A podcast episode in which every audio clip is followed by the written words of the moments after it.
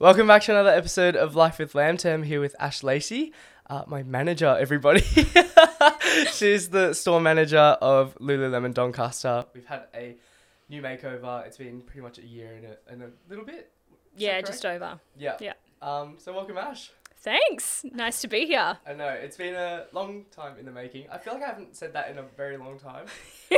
so I apologise that you, Oh, it's just- fine. It's fine. Life happens. Life Life, happens. of Lam has happened. Oh, literally. That's it. That's it. Um, well, we're both very busy people, but Yeah. um, how are you? What's been happening recently? Oh, I'm I'm good. I feel like I'm finally getting into a little bit more balance as we go into holiday, which is a crazy time for us. I've um, started to find things that I enjoy for me again after coming back from maternity leave. It was quite a time trying to navigate life, home, baby balance. Um, so yeah, going back into things that light me up and fill my cup so that I can then give that forward to everybody else.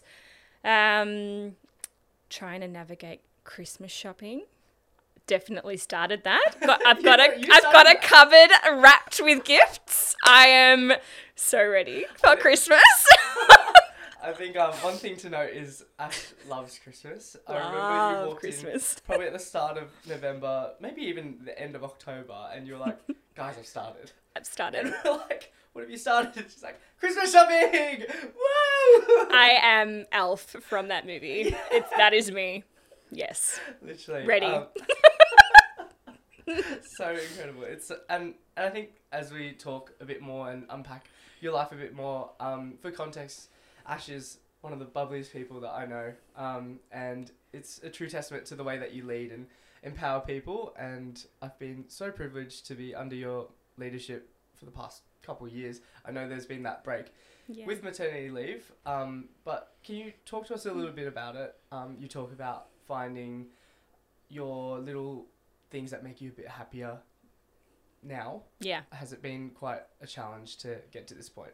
Oh, absolutely. Um, what I can share is that, you know, the concept of going on maternity leave is this thing that is online, it's in movies, it's so different to what the reality of the situation is. Um, what I found that experience to be was a lot of isolation, a lot of time alone. Um, you know, everyone comes and visits you in that first six to 12 weeks. Oh my God, brand new baby. Go see mum, go see baby. It's a very exciting time. Um, and it's so warm and exciting to see everyone and meet the new person that you've created. Um, but then after that 12 week time frame, it tends to turn into no one checks in with you, the visits stop happening, and then it's all day, every day by yourself. And I think coming from an environment where I'm with people all day, every day, talking, enjoying the company of others, going from that to being at home with a little person that can't talk to you, that can't engage with you, that can't interact with you. Um, it's really challenging when you're an outgoing and bubbly person like me. It felt like it was lockdown what, 7.0, 8.0, whatever it was.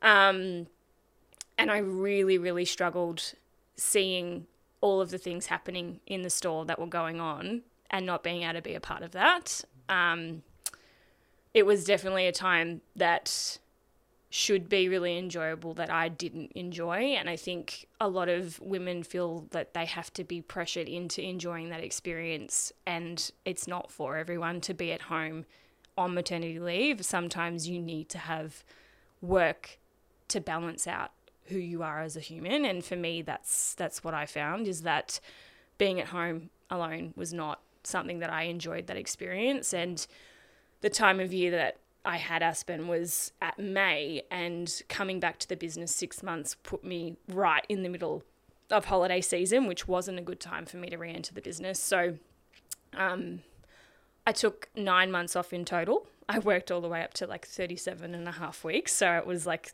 two and a half weeks before my due date, and they're like, You've got to leave now. um, and then I came back in January 8th, January 8th. Um, and what I found was I came back to work and I started to feel a little bit more like me.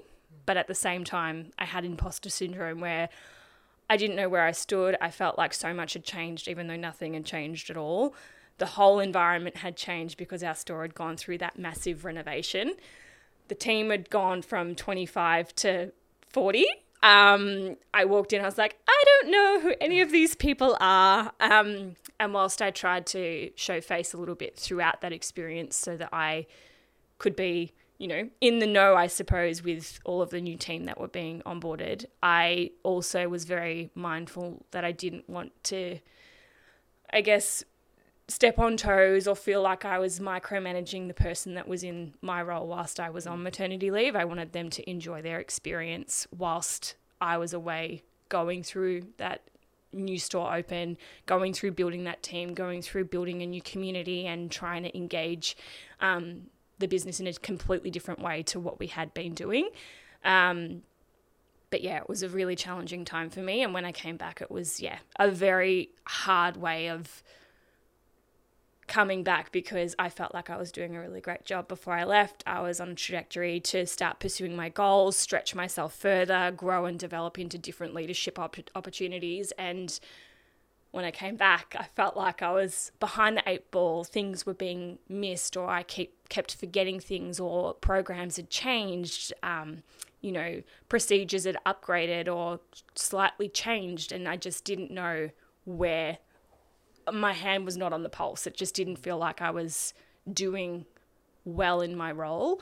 Um, and it's yeah taken probably six months to get to the point where I feel like my feet were firmly in my role in the ground. I knew everyone in the team. I'd built that relationship with everyone. Um, I was really mindful coming back that the core team that I had when I left were all mostly still there and then I had all of these new people that I didn't have that relationship with, and I didn't want it to seem like I was in a clique, for lack of a better term. Um, it's just that we'd built that relationship during a time where all we had was time. We had COVID lockdown where we were all on Zoom a lot. Um, and yeah, building connection and relationship is something that I value and something that I like to think I'm quite good at. So, like, our team felt like we were very well connected. Um, and yeah, coming back to the business with almost double the people and not having that foundation with them, I was really mindful of that. So, trying to spend the six months of re entry building the foundation with those team members was something really important to me. And then once I got that happening, I then started to feel like I was in my role better. I had the foundations of my store there.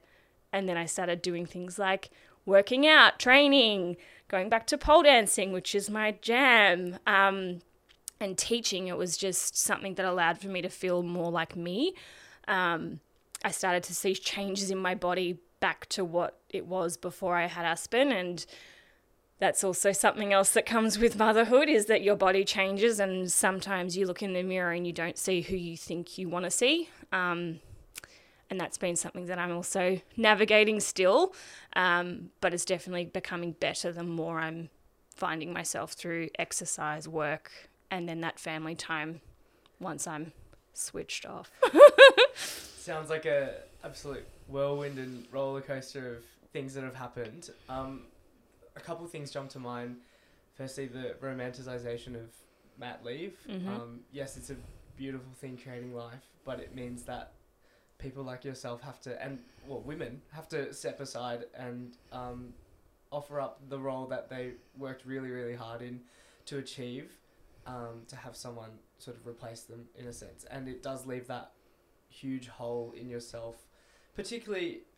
I, I think like as part of the core team that begun um, or began that journey with you in that transitionary period, having you come back from mat leave and you step into the team meeting and for you to come in and say I'm your store manager, you could feel like almost the silence of it. If like from an observe, observing viewpoint, the silence fr- from it was almost like this doesn't feel quite right, which I don't know if you felt that as well, but it would have added to the imposter syndrome that you would have felt. And as someone that uh, values so much connection and knowing what's going on in people's lives, how did that impact you?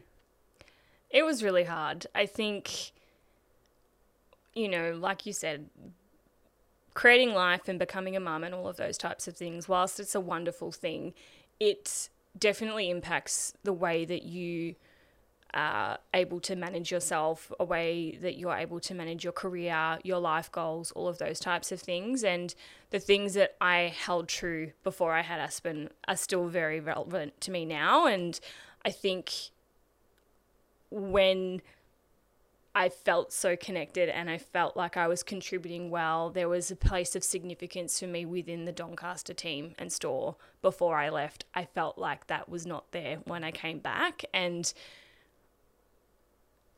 being a part of the furniture is something that is really nice. And it's a feeling and sensation, I guess, that you have that you are contributing, the team know that they can come to you. They trust and value your opinion and your mindset and what you have to share about them, the store, the business, whatever. Um, and I just didn't feel that when I came back. And I think the challenge is trying not to force anything. It's it's something that happens with time, and I know that building relationships is something that I like to do. And I think when I came back across my group of peers of store managers, I did feel that sensation as well of, oh, she's back. Okay, cool. It, there were new faces on the bench. There were new people that I hadn't met before in person. And I think experiencing that in my own four walls of my team and store and then seeing that ex- exemplify across the store manager bench as well, it just sort of, yeah, created that sensation of, I shouldn't be here. I, I don't know how I'm contributing anymore no one sees me as anything that is significant to value this this business or this team. No one's coming to me for anything or asking for guidance when I was that person for a lot of people before I left. So I think for me building myself back up was important for me and my values, but it takes time to do that and it's really hard to be in that work when you feel like you can't do that or you're not that person for anyone. Like, yeah, becoming that person again was a lot of work, and becoming that person took a lot of patience from me and a lot of crying in the shower at home by myself. And um, yeah, it's been a, it's been a really hard journey, but I think you know you build resilience from those types of experiences and you learn what you could be doing better for those who are going to experience that in the future. And that's, I guess, what I've really taken from my maternity leave is that there is a lot of work that can be done to improve the experience for anyone going on paternity leave, whether that's a, a man or a female. And I think giving a good experience is something that should be a priority for businesses, it should be a priority for people. And I think what I'm trying to do is allow that my team can do that and know that I'm still there for them, know that I'm going to incorporate them into all of our team sweats and incorporate them into any opportunities that are popping up. Like they're not not in the business, they're just not physically here right now. It doesn't mean that they can't then contribute or be a part of something if they choose to be, you know? Um, I think some people expect people to want to be left alone, so then they don't contact you Whereas, what does it look like to actually reach out and say, hey, how are you feeling? Do you need me to check in with you any more frequently? Or do you want me to check in with you in another X amount of time? It's like, what does that touch point look like if we actually mindfully put it in our calendar to, to reach out? Do they want to be touching base more frequently? Do they not like being touched? Touch, oh my god! Do they not like touching base at all? Um, yeah, I think it's just being mindful of the way we're communicating and those assumptions not being something that everyone is wanting to do as a part of that journey. Yeah. Um, I feel like it's probably a blessing that we didn't end up doing the podcast as early because it seems that you've come quite a long way in navigating how you felt about the whole situation mm. and finding your feet. Um, do you feel like you're in a position where you're more comfortable now? I do. I feel like I'm in a space where I'm able to continue to expand our team because my foundation level is really great. I feel like I'm in a space where I'm able to be in the work of upskilling my team plus my peers and beyond that. Um, I feel like people see me for what I'm bringing to the business and our store. Um, and that's allowing for me to then take on opportunities because I know people see me and I know people believe that I'm bringing value. So yes. And I think I want to expand a bit more on maternity leave. It's something that I'm not very well versed in, and I don't know if many of the listeners would be as well. Mm. Is there anything that is there anything in particular that you would like people to understand a bit more about maternity leave? I know you talk about reaching out, and that's making me feel better. Like maybe I should have reached out more to yourself or people who are on maternity leave. Um, like, is there something there that you'd like people to know about the whole experience? How can it improve? Mm, I think there's this assumption that it's it's not easy, but oh, mum or dad's at home just hanging out with the baby, and that's absolutely not the case. For me, um, I was fortunate enough to be able to breastfeed Aspen, and it was something that took a lot of energy and a lot of time and investment to be able to do that. And I think um, when society we're evolving and it's becoming more acceptable, but a lot of people still have this resistance to being able to do that in public. So then that minimizes the amount of time that you can go out and, you know, enjoy life outside of the four walls of your home um, because of the stares that you might get when you have to feed a newborn baby. Um, so yeah, you st- you stay inside. You can't drive if you've had a cesarean for 12 weeks, so you are confined to the space of your own home. Uber didn't do car seats, so I even tried to see if I could go out with Uber, but you can't book an Uber with a baby seat in there, so there's no way for you to go out anywhere unless you're relying on somebody else who has a child seat or you can walk there. So for me, I think that checking in, knowing that the first 12 weeks, yes, is really hard, but beyond that, you still need to be reaching out to people, seeing if they're okay.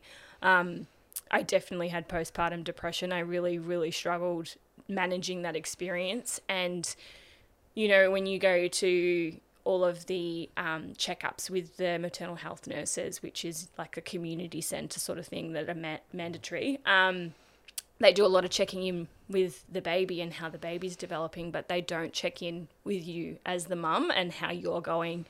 Lots of hormones go through your body, lots of change goes through your body. Your whole life is basically flipped upside down, and you get a form to fill out to say, on a scale of one to five, how do you feel about this? And you have to fill that out, and it's once, and that's it. That's the check in that the mum gets as a part of that experience.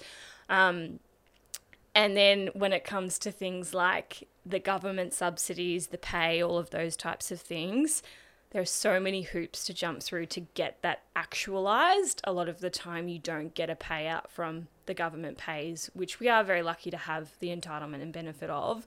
But that took, I think, 32 weeks for it to actually go through for me in terms of me submitting the paperwork to them reviewing it and approving it.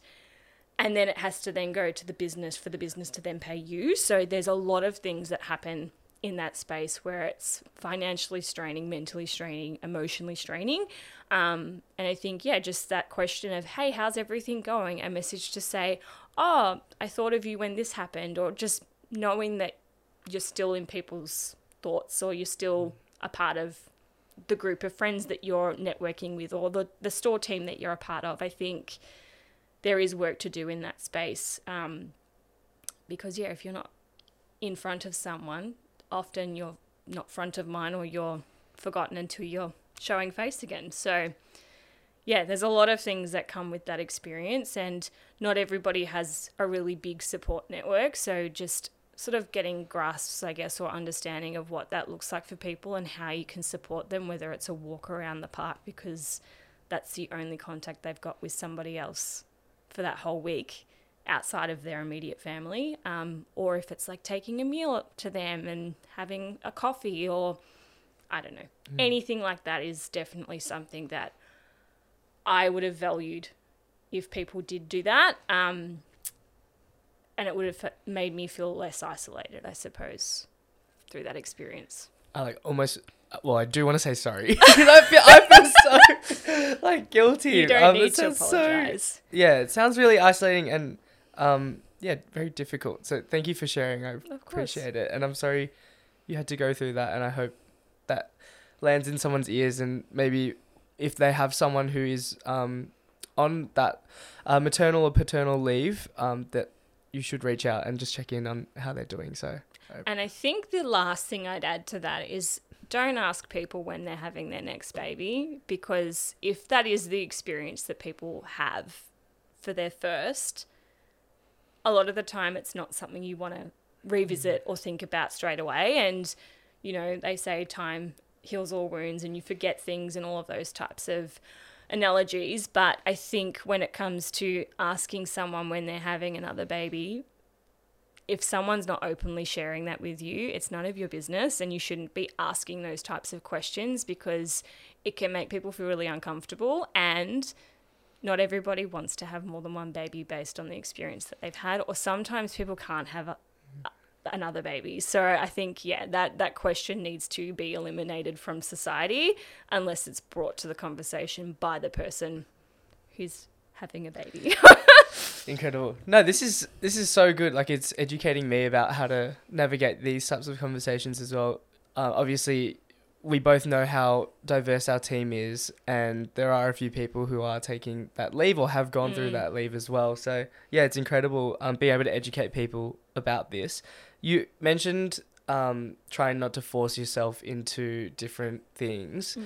Did you feel that you were really trying and, and reaching to to get back into what was considered normal? It's a great question. um, I think for me, what was challenging, I guess, was that people were shocked that I came back to work so quickly. Um, I would have come back earlier based on what I shared earlier with the time frame just not being suitable for the business and what we do being retail and Christmas and all of that sort of stuff. Um, but I went back to work once Aspen was seven months, and that's considered very early with the benefits that we do get for maternity leave. And um, again, that mindset of people saying, oh, you're not taking a whole year, that's not right for everybody. And I think not forcing stereotypical norms on yourself as a part of that experience is really important and holding what you know to be true for you is something that took time and a lot of thought i guess for me in terms of what does our financial plan look like what does um, integrating aspen into childcare look like what does that whole enrollment process look like because essentially unless you put your child on a list for childcare when you're pregnant there is no space for them to go, which then impacts you being able to go to work. Um, Is that something that you found out? after I After- had her, yeah. absolutely. Um, But I you're not to, given these rule books, I guess, and no one really talks about these things. So, is there Yeah. anything else that popped up that? I think that was one of the biggest ones in that, like, people are like, oh, have you thought about school? I'm like, she's one and a half. No, I have not thought about school. All I'm thinking about is tomorrow or dinner today. Like, the the reason wait lists are so long is because people put kids on the list that aren't born yet and then classes are at capacity even if children don't exist yet um, or aren't earthside as we say um, Oh wow, yet. that's the thing. Yes, uh, because they still exist you're in the belly, but you know they're not earthside to actually be in the class. And I went to eleven childcare centres in my area, and I got one half day on a day that I don't work. That was the full capacity of what I could get within my local area of childcare. Um, so then I ventured out to closer to work and I was very lucky that I found a place that was just opening which then gave me a full scope of days to pick from. Um, but that was just luck. I literally drove past it after visiting the store and it's like grand opening childcare centre. I'm like do a U-turn and go back and see what that's all about. Um, but it wasn't through my choice of this is the right childcare centre for us it's been really fortunate that it's been incredible and I'm very lucky that that is the case but it wasn't yeah, through me looking for a place that I felt was right for us. It wasn't through me going and visiting the centre and loving the educators or loving the space or loving whatever whatever that centre had to offer. It was like that's all that's available, take it or leave it. if you leave it, you can't go back to work. So that's one thing. Um, and then you asked me the question around forcing things. That was actually the question. I don't know how we got to here, but no, that's sorry, okay. I, I cut, I cut you off on that. um, I think part of the forcefulness of that experience was me backing myself in and saying, you are ready for this, or you do have the skills and knowledge to be in this work. You do know what you're doing. And like I said, when you're in that mindset of, I'm an imposter, I have no idea what I'm doing, I don't have an established team that I'm in relationship with, I have come back into a business that's, you know, three times the floor plan of what I left it as. It's really challenging to be in that space of put your hand up for this opportunity or you know, start educating and training and coaching all of these new people that are entering entering the business. Go for that opportunity that you were going to go for before you left. It's it's really hard to be in that work, and I think that's where I forced myself to really jump at opportunities when when they came up. Um, but when it came to uh, relationship building in the team, I definitely didn't try and force that. What I did do was try and put myself on the schedule on days that maybe other people were working that I hadn't crossed paths with, or put them on times that I was on so that we could try and meet in person rather than have, you know, that Teams chat or that Zoom call or whatever it might be. Um, yeah, to be able to build that connection from the ground up. Amazing. Um, you teach pole. Yes, feel I do. should have established that a little bit um, at the start. But also, you work retail, so you are quite active and on your feet most days. Mm-hmm. Um, I presume being on mat leave meant that activity and with your body change. Oh, activity wasn't very present, and with your body changing a lot, Mhm. how did that impact your mental health? Oh my god, so much. I even going back, it was it was a really challenging experience because you look at yourself in the mirror and you don't look like you. You don't look how you used to look and you don't feel how you used to feel. Um, and pole for me is something that's allowed me to feel strong and it's allowed for me to feel like I'm capable and I can do all of the tricks that I've been working really hard on and all of those types of things. But you go back and I had a cesarean, so I had been cut open seven layers of all of the muscle groups and all those types of things. And pole is very much a core based activity, and my core was non existent. So you basically have to start from the ground up. And again, that's another thing that's just really challenging to have to navigate. It's I used to be extremely competent in this, and now I am not. Hmm. So, yeah, I think that was something that I really struggled with. And not that everyone knows this, but the reason pole dancers wear a bra and underwear is because your skin is what holds you onto the pole. And there are mirrors everywhere in the studio. And when you're looking at yourself in the mirror, wearing the clothes that you need to wear to be able to do the activity, and not seeing you or feeling ashamed of how your body is or looking at yourself and just thinking, why am I here? Other people are judging me, which they absolutely are not, but that's where your mindset goes. Um, it was a really tough time, but I think um, I'm now getting to a stage where I feel a lot more comfortable in that environment. My shorts are longer than they've ever been doing doing teaching, and my tops are longer than they've ever been. Um, but I'm really fortunate that I've been given the opportunity to teach a 40 plus group, and they've really sort of allowed for me to feel a lot more comfortable with my own body. A lot of them are mums, and they've sort of said, We're riding this journey together. We felt all of the things that you're feeling now, and we're here to support you and, and guide you through this experience coming back into into pole because I'm two terms in and yeah, going strong, but it's um it's definitely been a journey and yeah, it's not a comfortable experience going back, but I'm trying to give myself grace and give myself the space to be in the work to bring my body and mindset back to what it was before I went on maternity leave. Mm. It's one of those things that you hear about with athletes who get injured and just get taken away from the game. But in this sense, it's like you're creating life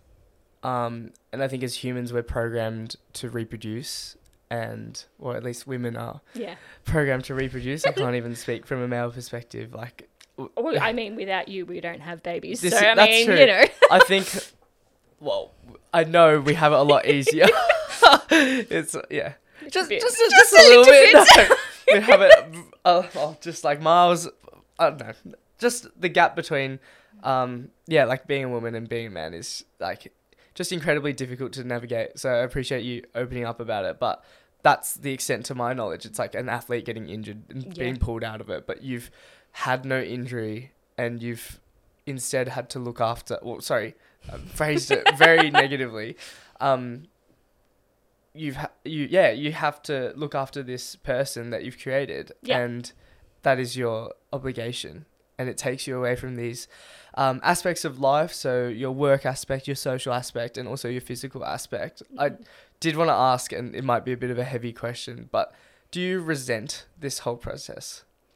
I think it's a question that people shy away from a lot. And I think at times you're like, this is the best thing that I've ever done. But at times you're like, why did I do this? And it's really hard to say that that is sometimes where your mindset goes, but it definitely is. Um, I don't like letting people down. I don't like not being present. And once you do have a child, you've obviously got the responsibility of caring for them and nurturing them and growing them and giving them the space to learn. And what that means is you giving up a lot of the things that you thought uh, created you as a person. You know, you you have to take away all of the things that you love a lot of the time to to do that to the fullest capacity that you have. Um, and yeah, as a result of that, sometimes you do have that that feeling in your gut of like, why did I do this? Why am I experiencing this? Why do I feel like this? And when you do feel like that, you're like, I'm a bad person. I, I shouldn't be feeling like this. I should be grateful. There are so many people that can't have babies that would be so unbelievably happy if they could. And I should be feeling grateful and happy 100% of the time. But the reality of the situation is you, you don't.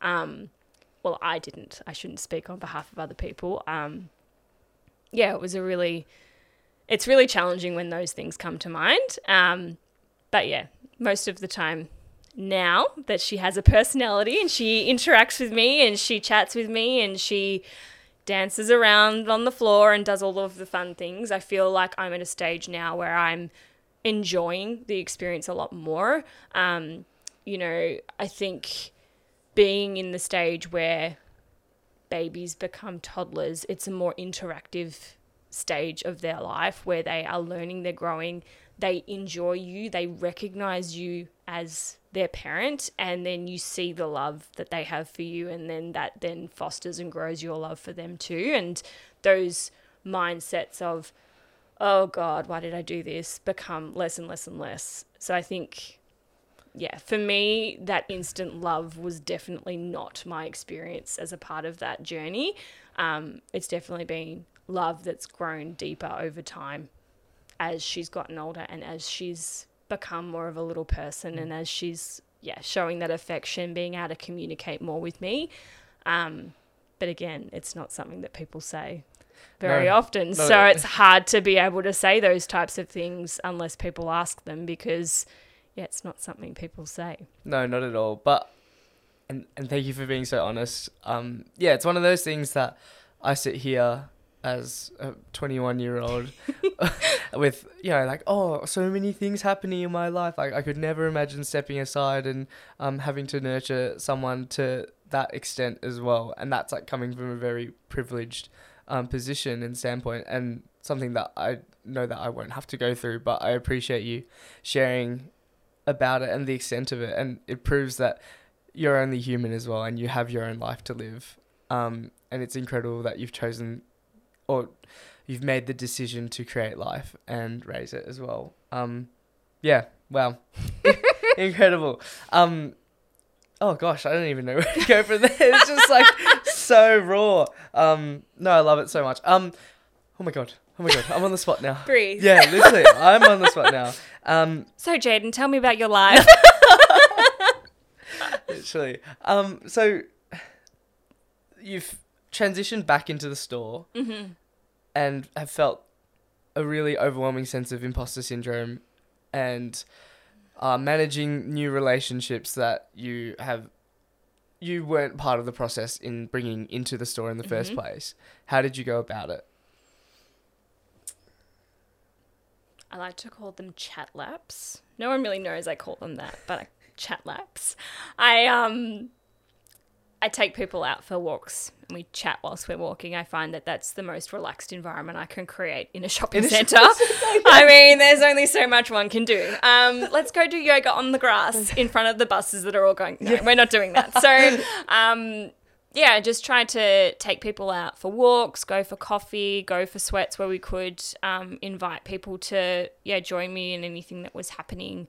Um, I guess yeah, just create opportunity to be able to be in those conversations, to ask more about people as people. I'm obviously interested in what you're doing in a career perspective, but I think with the team that I sort of walked into that I didn't know, a lot of them are at uni and they're studying and they've got, you know, those types of commitments. It's not, um, it wasn't a lot of people that were um, older that are coming back into the business. There are a handful, but not not as many. So, yeah, just asking people about what what they were studying and what are their career pers- aspects or perspectives outside of Lululemon, um, because I know that that wasn't, yeah, going to be um, the trajectory of a lot of the the people that are a part of the team. And I think getting to know people as people is really important, and it allows for us to, yeah, build that foundation of connection and relationship building and they know that I care about them as a whole person rather than just being a number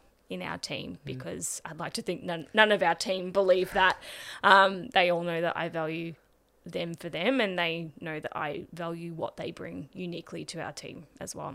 Brilliant. I was gonna say I regret asking that question because it's just like so not smooth. But on the on the idea of uh, the car- career trajectory, um, yes, a lot of us are like uni students and navigating the wonders of the world and finding out what we want to do. Um, what was that like for you? Yeah. Um my lord, it was a long time ago. I feel like it's a long, I look at I look at people joining our team who are born after 2000. I'm like, "Oh my god, I'm so old." Um for me, I did um full-time dancing after year 12, so I was looking to pursue a professional career in dancing.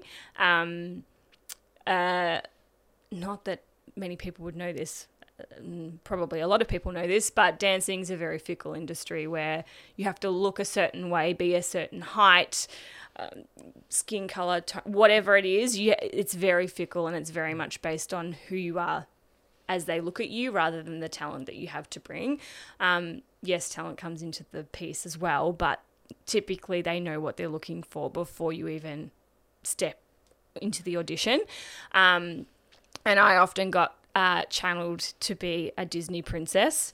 Uh, they weren't interested in me to do anything beyond character work at that sort of lens. They're like, oh, you know, you'd be great as Rapunzel because my hair used to be really long and lush and yeah they're like oh you could you could absolutely audition for those types of things but that wasn't what I was interested in all I wanted to do was just dance every single day be in a show be in that work rather than walking around in a costume that was not something that interested me um, so then after I did that and I wasn't getting as much work as what I would have liked. I did a contemporary company gig for a while, which was super fun. I really enjoyed that. We opened up White Night um, at Fed Square. We did a whole heap of really fun things. Um, but, you know, handfuls of things don't pay bills. So chose to pursue something else. Um, and then I thought, what do I enjoy doing? What's what excites me? What motivates me? And I, I figured out that I really like teaching and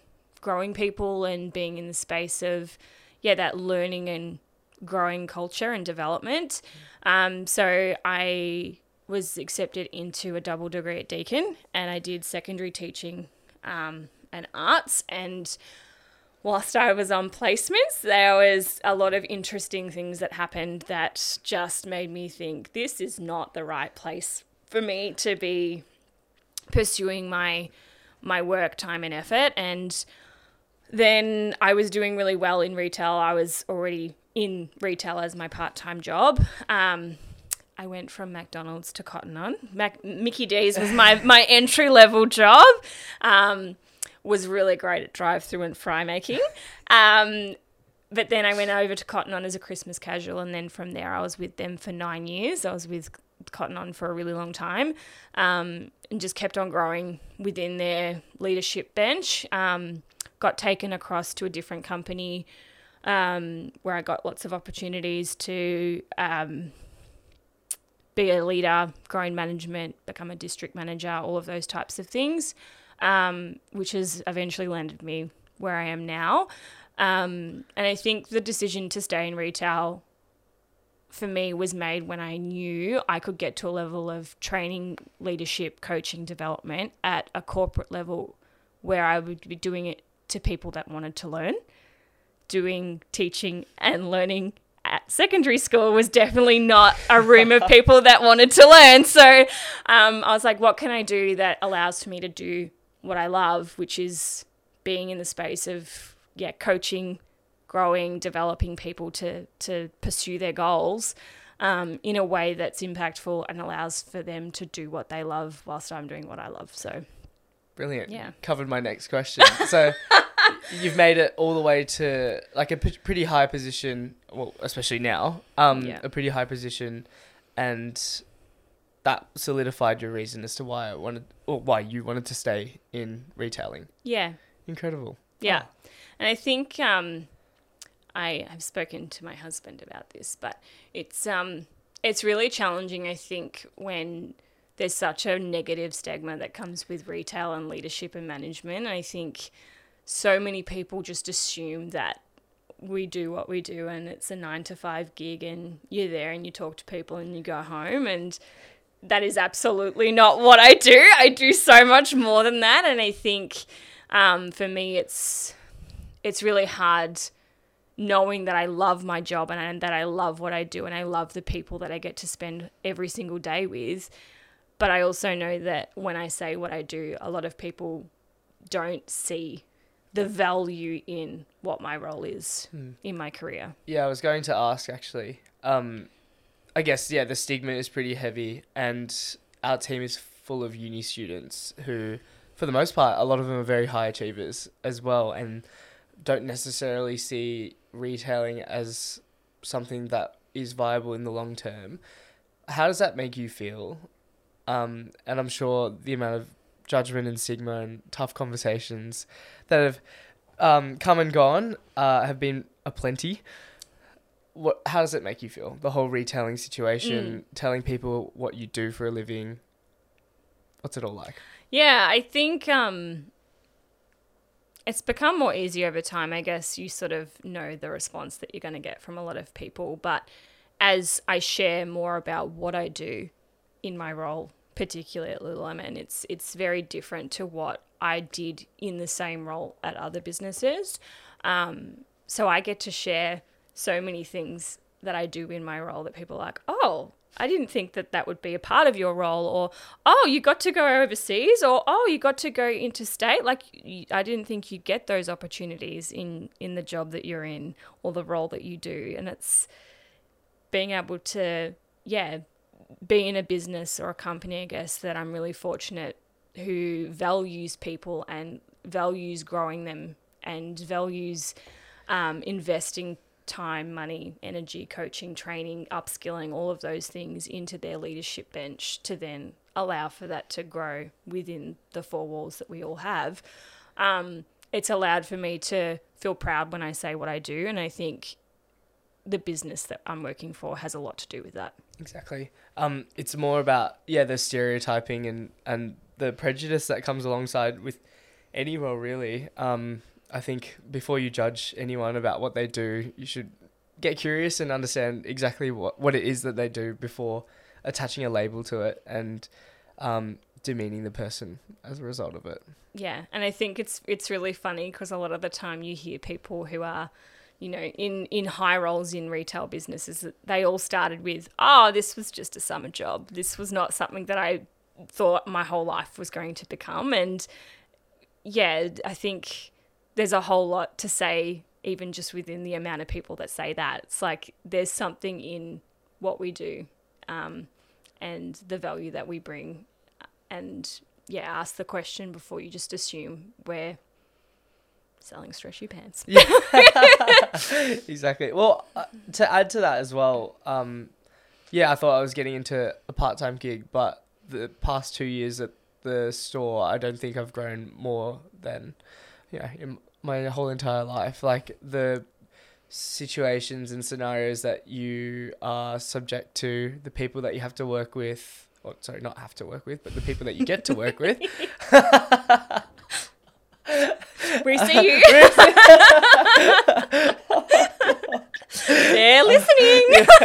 the people that you get to work with, um, and just the whole process of it, I think you learn an incredible deal about Mm. yourself and how to interact with people. So, would recommend, um, yeah, putting yourself in a pretty high traffic, high volume, high intensity sort of store. Um, much like I would also recommend putting yourself in a teaching position where you're able to lend knowledge and pass on your experience um, to others because you can see how it lands or how it might not land as well. Yeah. Um, with that in mind, in retail, you are subject to a whole spectrum of people who want to work Mm. for you. So right now, how fortune, we have a lot of Christmas casuals that do come in. Yes. Uh, obviously, the university students that we've been talking about. Um, but there are also people who need the hours to support families and pay bills, um, and also people who love a good discount. Pretty loaded question, this one, but I guess, like, what is your philosophy in leading and motivating people at a workplace? Great question. Um, the first thing I I learned, um, well, someone said that has really landed with me for the long term. I guess is hire people smarter than you, hire people that will elevate you from what they bring. And I think when I consider the people that you know I'm bringing onto our team, I'm wanting to learn from them just as much as they're wanting to learn from us as a collective. And I think for me, that's how I like to lead is what can I learn from the people around me? What can I do to support them being their best self? And by them being their best self, how will that elevate the people around them? So for me, yeah, being in an environment that allows for me to learn through others is something that I really like to do as a leader. Um, I like to think I give opportunities where I can for people to excel or showcase their skills and strengths to then, yeah, shine in the best way that they can and elevate their peers whilst they're in that process as well. Um, and then when it comes to things like, you know, navigating scheduling and livelihoods and all of those types of things, I mean, at the end of the day, there is a business to run, which it's it's really hard to not give people the hours that I guess that they would like. Um, but I do try and navigate that with the mindset of what would value this person during this time that could then be um, navigated in a way that would support somebody else at a different time. So, an example of that is when I'm doing the schedules for Christmas, I try where I can to put mums or dads on the schedule in the morning of days like Christmas Eve because Santa comes and we want to make sure that they're able to spend time doing the magic that is that is Christmas with their family on Christmas Eve rather than doing the setup for the next couple of days that are going to be chaos. But then they work the evening shift of New Year's Eve so that all of our teeny boppers can go party and, and celebrate that experience because I know that that's probably holding more resonance for them during their life at that time versus mums and dads during Christmas Eve and that experience as a family. So I try and be as considered as I can, but like I said, there is a business to run at the end of the day, and sometimes people can't be given all of the things that they're asking for.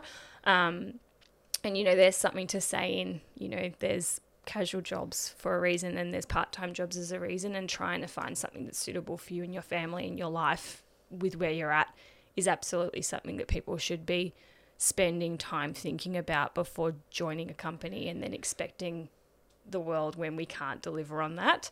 Um, I like to try. I can deliver on as much of the world as possible, but yeah, it's just um, navigating expectations and having those tough conversations, I guess, when, when they have to happen. Absolutely. I, I know we mentioned there should be like a degree in scheduling or something. It's just like the It's a time. it is a time like the contextual factors that you have to bring in as well as you know the bucket of hours that you're given it's just like a lot to balance so a lot of respect for um you needing to schedule and and that whole aspect as well because without it you know people get shitty and they sure do. Yeah, exactly um i guess on the note of balancing expectations i remember on one of our chat laps that you mentioned that you do feel that you sometimes fall into um I'll say the trap of being a people pleaser. Mm.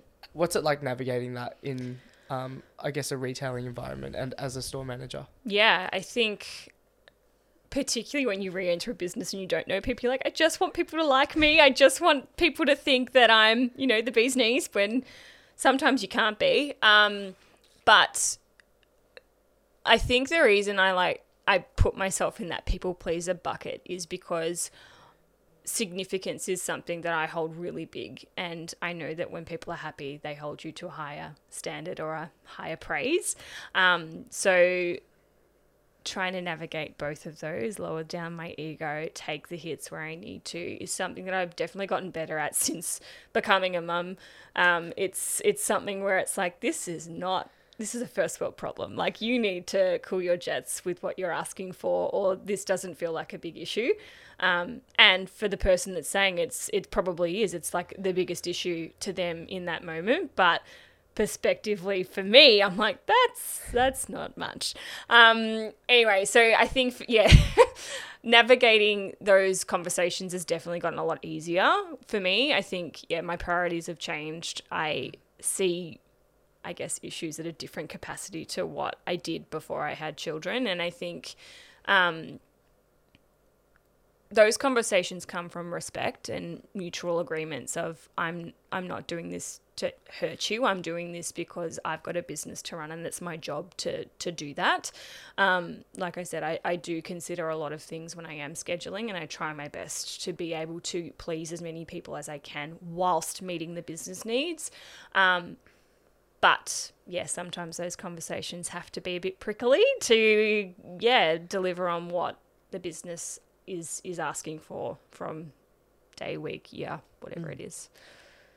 One thing about leadership that I've always found interesting is the um the uncanny fact that you will become close with the team that you eventually do lead. Mm. How do you balance being able to still have that semi wall up and that level of respect um, in your relationships where you are still this person's manager and not just their best mate?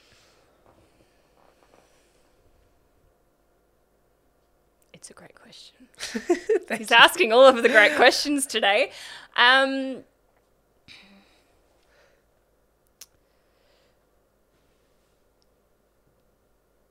I think for me, when I when I think about leadership, I think about what did I what do I see in the people that have been those pillars of excellence to me? What do I see in the people that have been my mentors or the people I've looked up to? And how can I bring those types of things to other people so that they can take what they would like from what I have to offer? And I think for me, navigating those experiences, being in I feel pretty good relationships with with the team that we have. Um, I like to think that I bring growth opportunities where I can. I'm in the real conversation with people around what they are doing and what they need to improve on. I think honesty goes a long way, and sometimes, whilst you need to cushion it a little bit for it to feel productive, not hurtful, I think being in that conversation is how I like to ensure people know that I'm not just letting them get by because we're in a good relationship. I'm holding them big to their role and the responsibilities that fall within that. And I'd like to think they do the same thing for me. I don't ask for something from my team that I won't deliver on myself. Um, it's something that I've spoken to a lot since coming back. Um, an example of that is late night trades. I really struggle being able to do that with a baby at home because there's no one that can take care of her when I'm at the store until 11 with childcare closing at 6:30 my husband can't get there in time and it's just a tricky situation so what I've adjusted my schedule to do is close on Saturday nights I know it's not you know the the 10 p.m. finish but it's 7 p.m. on a Saturday which I know a lot of people would prefer to go out mm. doing whatever on a Saturday so I've tried to yeah manipulate the schedules so that I'm showcasing that I'm willing to do what I'm asking my team to do and I think if you do do that you're able to build that trust, build that respect, showcase that yeah, you're you're doing exactly what you're asking of your team, and you're holding them big, you're holding yourself big and true to who you should be for your team in your role, um, and that's how I I guess navigate being in relationship with my team as friends and as colleagues. Mm, definitely, it's about yeah, I guess talking the talk and walking the walk, essentially, and Yeah. um, as long as you're able to show that you still do the things that you're asking of your team, then um, the level of respect there remains. Yes, well, yeah, you try, and obviously there's times where you can't navigate those things to the best of your ability, but um, I think for the most part, that's how you can find success in having close relationships and maintaining professional work morale. Is there a specific moment throughout your time as a store manager that has inspired the way that you lead? Can you pinpoint it to one? Not really. I think I think the way that I've become the- the leader I suppose that I am is that I've tried not to replicate the experiences that have been negatively impacted on me when I was an employee within a business. Um, and you know the the things that have negatively impacted me are things like companies not seeing the value that I bring or not acknowledging what I've been contributing to the business or hiring someone else for the role that I'm doing anyway and then having to upskill that person to do the role when I've been doing it. Like just things like that where it's like I know that I should have been hired for this position and I think being in that work of putting the right people forward for an opportunity, knowing that I'm putting them forward because they're absolutely capable. I would never put someone forward for a role that they're not ready for. Um, nor would I not give someone an opportunity because of one factor that could, you know, speak negatively to their experience or whatever it might be.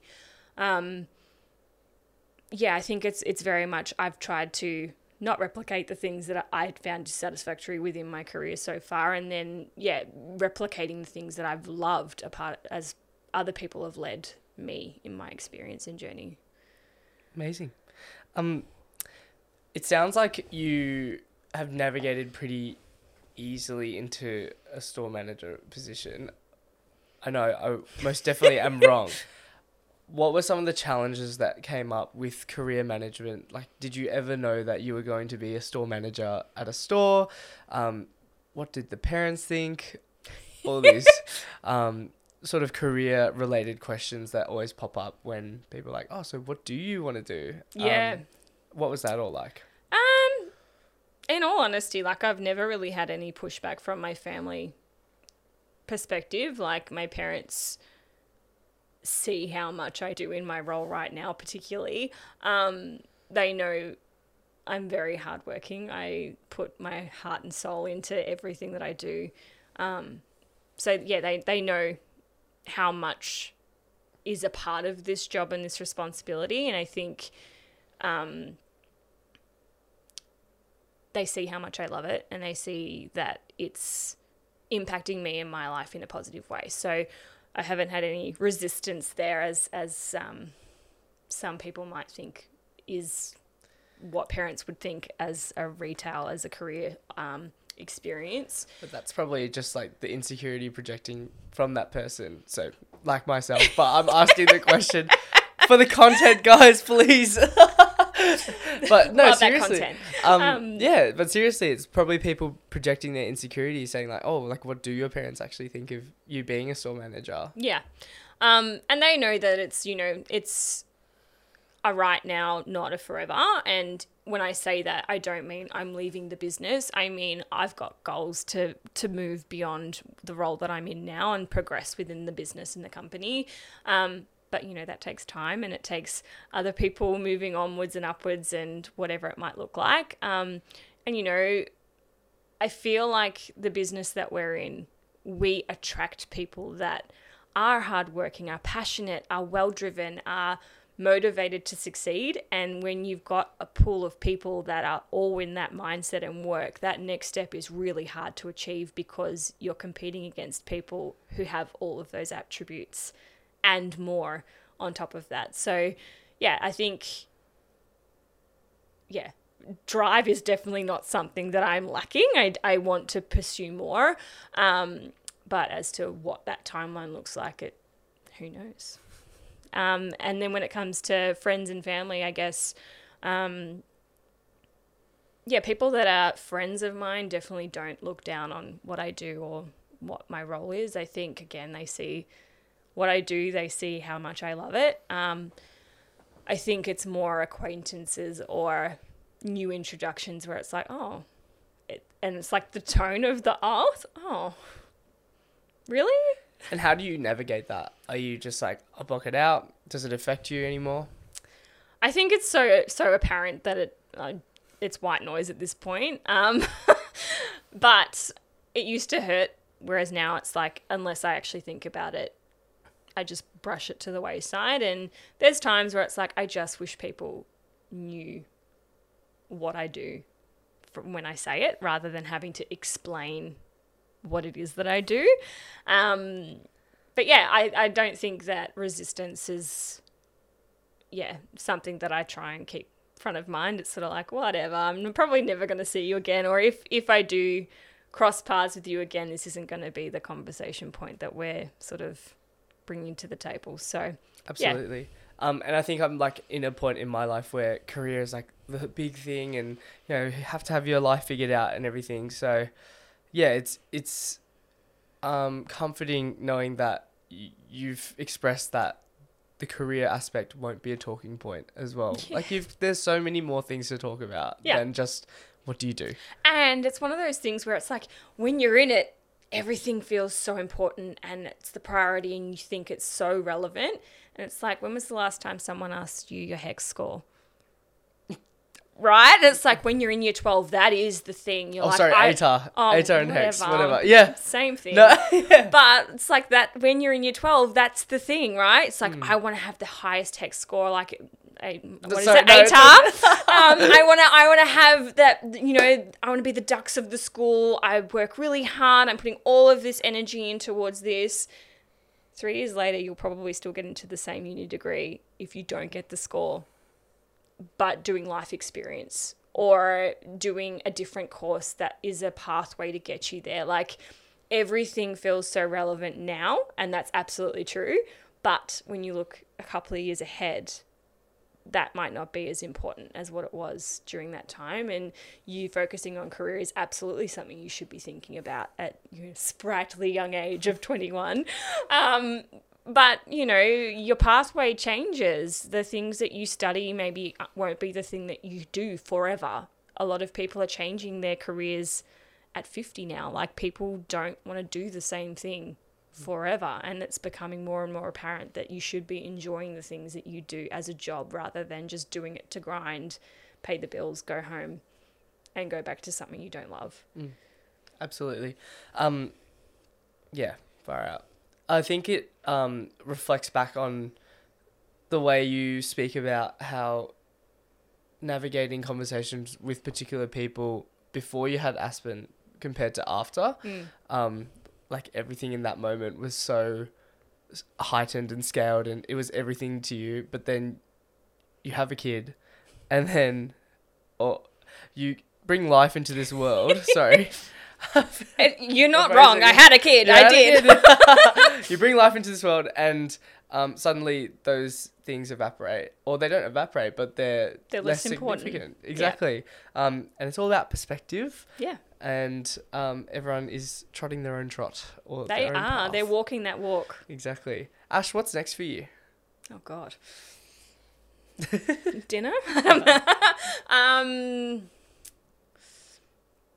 what's next for me?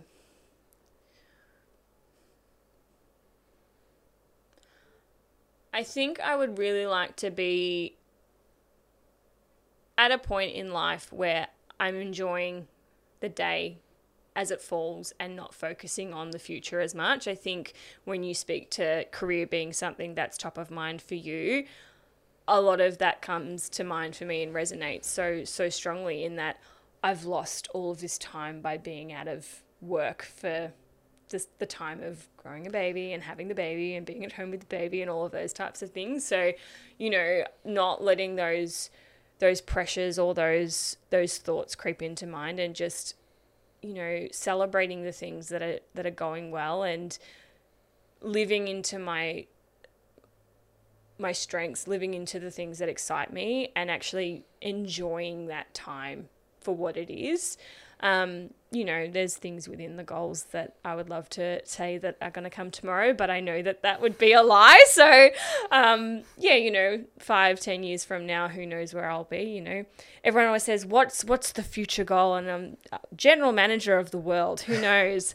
Um, yeah, drive is something that I definitely have, and I would love to be become a general manager at some point in in my life. That would be amazing, but time is something that you know you can't get back. So enjoying the moments now is something that i'm really trying to focus on rather than focusing only on what's future state for me. What steps are you taking to achieve that? I know off air we were speaking about work balance or yeah. lack thereof. Um, how is it navigating it at the moment? Yeah um, I was lucky enough to go to Sydney um, as a part of my job, and um, we had a guest speaker come to that experience. And hearing this person's journey and hearing about all of the things that she had to navigate as a part of her life journey versus the things that I've had to experience, I was like, holy hell, like she has gone through so much and been able to achieve this. And I, whilst I've had my own things that I've been navigating, it's definitely not to the same capacity or, or level. And what I took away from her talk was her her mindfulness and focus around being kind and showing gratitude and being able to practice that every single day what I've been working on myself is being able to identify things that I'm grateful for every single day, being in the work of acknowledging someone in my life every single day, being in the work of making the effort of calling someone on my way home from work every day. I look at my phone, I pick a letter of the alphabet, I go to that letter, and then I pick someone in that letter of the alphabet and I call them. Brilliant. So it's a different person every day.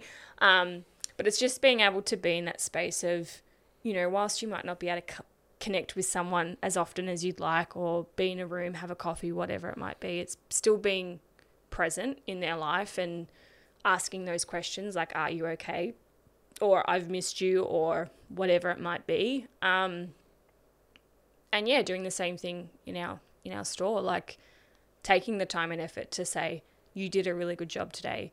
Taking the time and effort to say, I know this was hard, but you did a good job. Or we didn't quite get there, but I saw the effort that you made to get us to here. Like, I think for me, consciously being in that space has allowed for me to appreciate each day more than focusing only on what have I not been doing? What do I want to get to? Why am I not there now? Like all of those types of things. Yeah. Is that something that's um, come across because of the experience that you had during maternity leave?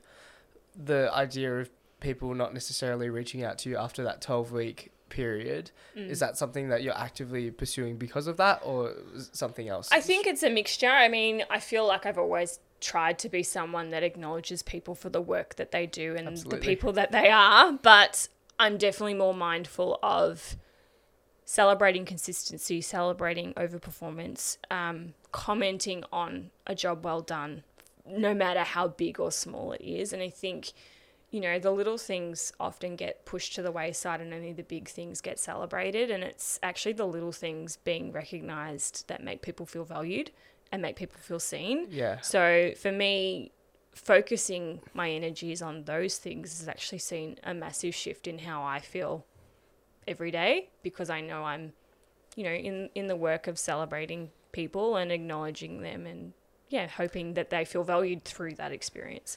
Yeah, a key memory that pops to mind when you speak about celebrating the small things or or just celebrating um, things in general that are contributing to, let's say, work, but um, just a better life as well. A key memory that pops up is when you you hopped out of the old store Mm-hmm. after I, I think I was on the phone with a guest and sorting out a gift card that went missing, and you went and bought two sleeves of pods and a coffee cup from Nespresso, and that was like ages ago. That was a while ago. A while. ago. Do you remember that? I do remember that. Yeah, and I was just uh, that comes straight to mind, and it's those small things where you're celebrating people for the work that they do. It goes a very long way, and that's something that I'll cherish in my heart, even though it was something so small. Like, I love that from you, and I love you for it. Like, I really appreciated it. Thank you. Yeah, Well, I remember you saying you felt like coffee and you really wanted a coffee pod or. You said something about wanting coffee but not having space to go get it, or we didn't have the right thing or something. And yeah, just being able to, I think, hear those things is something that I like to try and do so that when I do give you a gift or if I do celebrate you, it's intentional. Hmm. and it doesn't even have to be a gift. I think just even recognizing it verbally goes a long way. Yeah. Um, yeah, incredible. Being a store manager, you are heavily involved w- with the business. Mm. Is it a seven day job? Yes. Yes. it's it's i mean it's not contracted as a seven day job but you know i you can obviously choose to turn notifications off you can choose to be a five day person. But for me i know my team do need me sometimes outside of the work hours that i do. Um, i'm very fortunate to have a business that provides flexibility for me to have balance within family child life versus work life. Um, and problems come up at five o'clock at night, problems come up at 10 o'clock at night, and I'm the person that gets the calls more often than not. And that's not through lack of team having the capacity to be able to navigate those those experiences themselves. I think sometimes you know, resources are hard to find or the person you did try to call wasn't available. And I like to think that, yeah, my team can have the feeling of support knowing that I will be there if they need me. Um, and yeah, I think whilst it is a choice I make, I feel that my team feel more supported because of that. Definitely. Um, I wanted to add on to the point from before where you said the person was talking about the experiences that they went through as well. I just wanted to add that I think a lot of the time we talk about how comparison's the thief of joy, um, particularly with social media, but I think it can lead to a lot of inspiration as well, particularly with the stories that are shared that potentially might uh, alter your perspective about a first world problem that you might be having Mhm. and um, you gaining a bit more insight into hey like things aren't necessarily that bad um, is there a way i want to talk about sort of the way you've become a leader as well and hopefully this story resonates with someone that might not label themselves as a leader as such had you always been i guess like in that authoritative we'll say but not with the connotations of authoritative i guess like in that leadership position Yeah. Um I mean, I think about things when you say that and I'm like, I totally was. um, you know, things that come to mind are like videos of dance classes that were concerts and I was 3 and I was like conducting the stage of everyone else being like, you're not supposed to do this, you're supposed to do that. Um, or another thing that comes to mind is I remember in year 8 this is an experience that is a wild thing. Um, my science teacher decided that the cl- the whole science class would be a student in the class trying to teach the room something, and he went around so many people before it got to me, and everyone lasted two, three minutes. It got to me, and then I finished the entire class. I was I was teaching the class for I don't know, 25 minutes of the 75 minute class. And I was like, my parents definitely are not paying for an education for me to be teaching the students in the room. But um, yeah, those types of experiences, I'm like, I think there there's always been that that leadership within me, whether I was wanting to, you know, showcase that or not. Um, but I think you know I've tried to nurture those things through educating myself with TED Talks, with books, with other people um, as as a resource, and upskilling myself through them and their their leadership experience, or um, you know opportunities that might allow for me to flex that a little bit more. Um, and I think, yeah, leadership is something that takes energy. You have to want to do it to actually do it well, mm. I, I guess. And, you know, I want my team to feel inspired. I want people to feel driven and motivated to achieve a goal, regardless of whether it's in the four walls of our store or not. Um, and knowing that I'm able to contribute to that excites me. And I think because it excites me, it makes me want to do more for my team, which I guess makes me a leader. Hmm. What keeps you ticking in the job that you're currently in?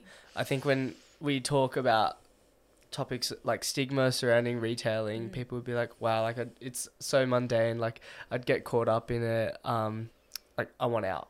Mm. What has kept you in the role? Oh, there's always times where it's like, oh my god, am I? Is today the day I resign? Um, there's always times where where the pressure point does come to boiling point, and it's like that's the time where you need to step out, take a breath, remember that this is a short time, not a long time, and try and focus on the things that you do enjoy about your role.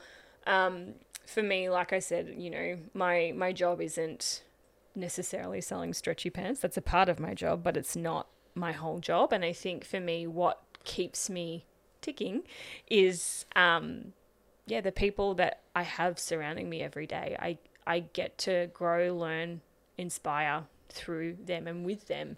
Um, I've learned so much from the people that I work with inside this company and outside of the company as well. And I think knowing that each day is different. Like for me, my job is not monotonous. I definitely have a new day every day. I don't have the same thing. Yes, there's calls that often fall the same time every week, but those calls are always different. There's always different content provided on those calls. There's always a different pathway to how my week works. And I think for me, that allows for me to get excited by my job. It's not standing in the same spot folding t-shirts which is what some of my previous experiences have been in retail um, but you know i get to go on my chat laps i get to go on calls i get to be on seminars with people across the entire globe with the business that we're in and i think knowing that I've got, you know, there isn't really a scar a limit to the potential that you know I could be going towards with this business. There isn't a, a limit. There isn't a ceiling. I can just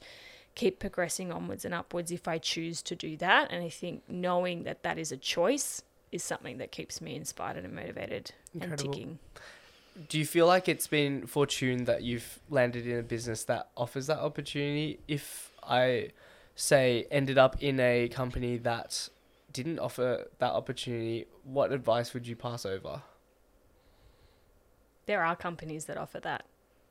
And I think knowing when it's time to pursue the next thing is something that people don't hold true and like they keep on denying that part of their life being like this doesn't feel right this feels forced or this feels like i'm doing so much more than what I'm being recognized for or being given opportunities in or with or whatever it might look like. And I think, you know, finding a business that aligns with you, with its values, its culture, with what it holds true, what it's working towards globally, what it's working towards locally, like what are the goals that they are working on? Do they inspire you? Do they make you feel excited to be in that business? And if it doesn't, should you be there? Probably not. You should find something that does light you up because, like I said, time is limited. It's not a resource that you can buy back. You should be valuing every second that you have.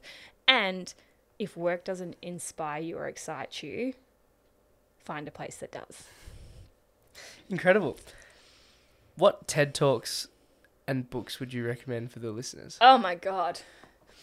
I love Simon Sinek. He's so, so great. Um, Brene Brown's great as well. Um, essentially, if you click on either of those two, all of the threads that come next are definitely good options. Um, it follows lots of leadership questions, lots of coaching, guidance, life skills, all of those types of things. And what I've found is through doing those types of TED Talks, learnings, all of those types of things, it's actually allowed for me to infiltrate those things into my personal life too. Like I find myself coaching my family and friends outside of work around things. I'm like, but why does it make you feel that way? what could you do differently? What does success look like? Um, being able to ask those types of questions has come purely from where I'm working right now. And I think, you know, being able to use the resources that you have professionally grown from in your personal life is such a bonus. Um, books, books, books, books. The one that I'm reading right now is called Kindness. I don't know who that author is. It's the lady that was spoken spoke to at, at our conference, and I feel so bad I can't remember her name. but um, it's an incredible book, and I think for me, people overcoming adversity is something that really inspires me. Um, so I, if I find books or podcasts or anything like that to do with that type of content, is where I find a lot of inspiration. It's allowing for me to feel all the feelings. All the feelings. Is it Kath Koschel? That sounds right. Yeah. The blue, the blue book With the gold writing, the yes, gold writing, yep, yep, that's incredible. that's the one. She's Kindness. amazing. She's amazing. Can you give us a bit of a Synopsis. synopsis up to the point where you've read? I can tell you the whole book. Oh, you can tell me the whole she, book, She spoke okay. about it, but I'm reading. Incredible. I'm reading it after knowing her whole life journey. Yeah. Um, so she was an athlete, um, and she was pursuing cricket and at a very high level, representing Australia, wanting to pursue that as her career. Um, and then she had an injury that significantly impacted her ability to do that. I'm not going to ruin the story, but she had a lot of uh, troubles that then came from that injury. She overcame the adversity to then have the same thing happen again through a completely different experience. Um, to the level of her not being able to walk, relearning how to walk, then going through that experience again um, by being hit by a car after she just rehabilitated to the point of existing as the person she was before that injury. Um, and then the whole perspective of going through um, the court case with the person that, that hit her and offering kindness and gratitude to that person, even though they completely impacted her life in such a negative way. Um, and she, she spoke to not changing who she was because of the actions that somebody else has done. If it was anybody else in the room, she would be offering this. So why would she not offer that just because of the, the actions that they have done in their life? Brilliant. Yeah. I love that. Oh, brilliant. I might have to read that. you should. Yeah. I've got it in my bag. I can give it to you after I finish reading it. okay, please. Um, no, I'd love that, and I think the rhetoric behind it about still treating that person with kindness despite what they're doing really sings out. I think like we we can apply that to maybe the retailing aspect as well, where you haven't let those negative comments or those uh, snarky remarks impact the way that you go about your life, and I think we can expand that onto uh, this demographic that's listening as well, as to I guess you, you shouldn't you should sort of acknowledge what other people do um, have to say about what your life is looking like, but don't let that impact you as heavily as it should Mm. because at the end of the day it's like your life that you're dictating and you shouldn't let other people impact the way that you go about things um Yeah, the, the the mindset of somebody else should not impact the the mindset of you. And yes, that often has an effect and sometimes it needs to, but for the most part, you shouldn't let yeah that mindset or assumption of somebody else infiltrate the positive things that you're doing in your life. Definitely. Um, Ash, it's been incredible.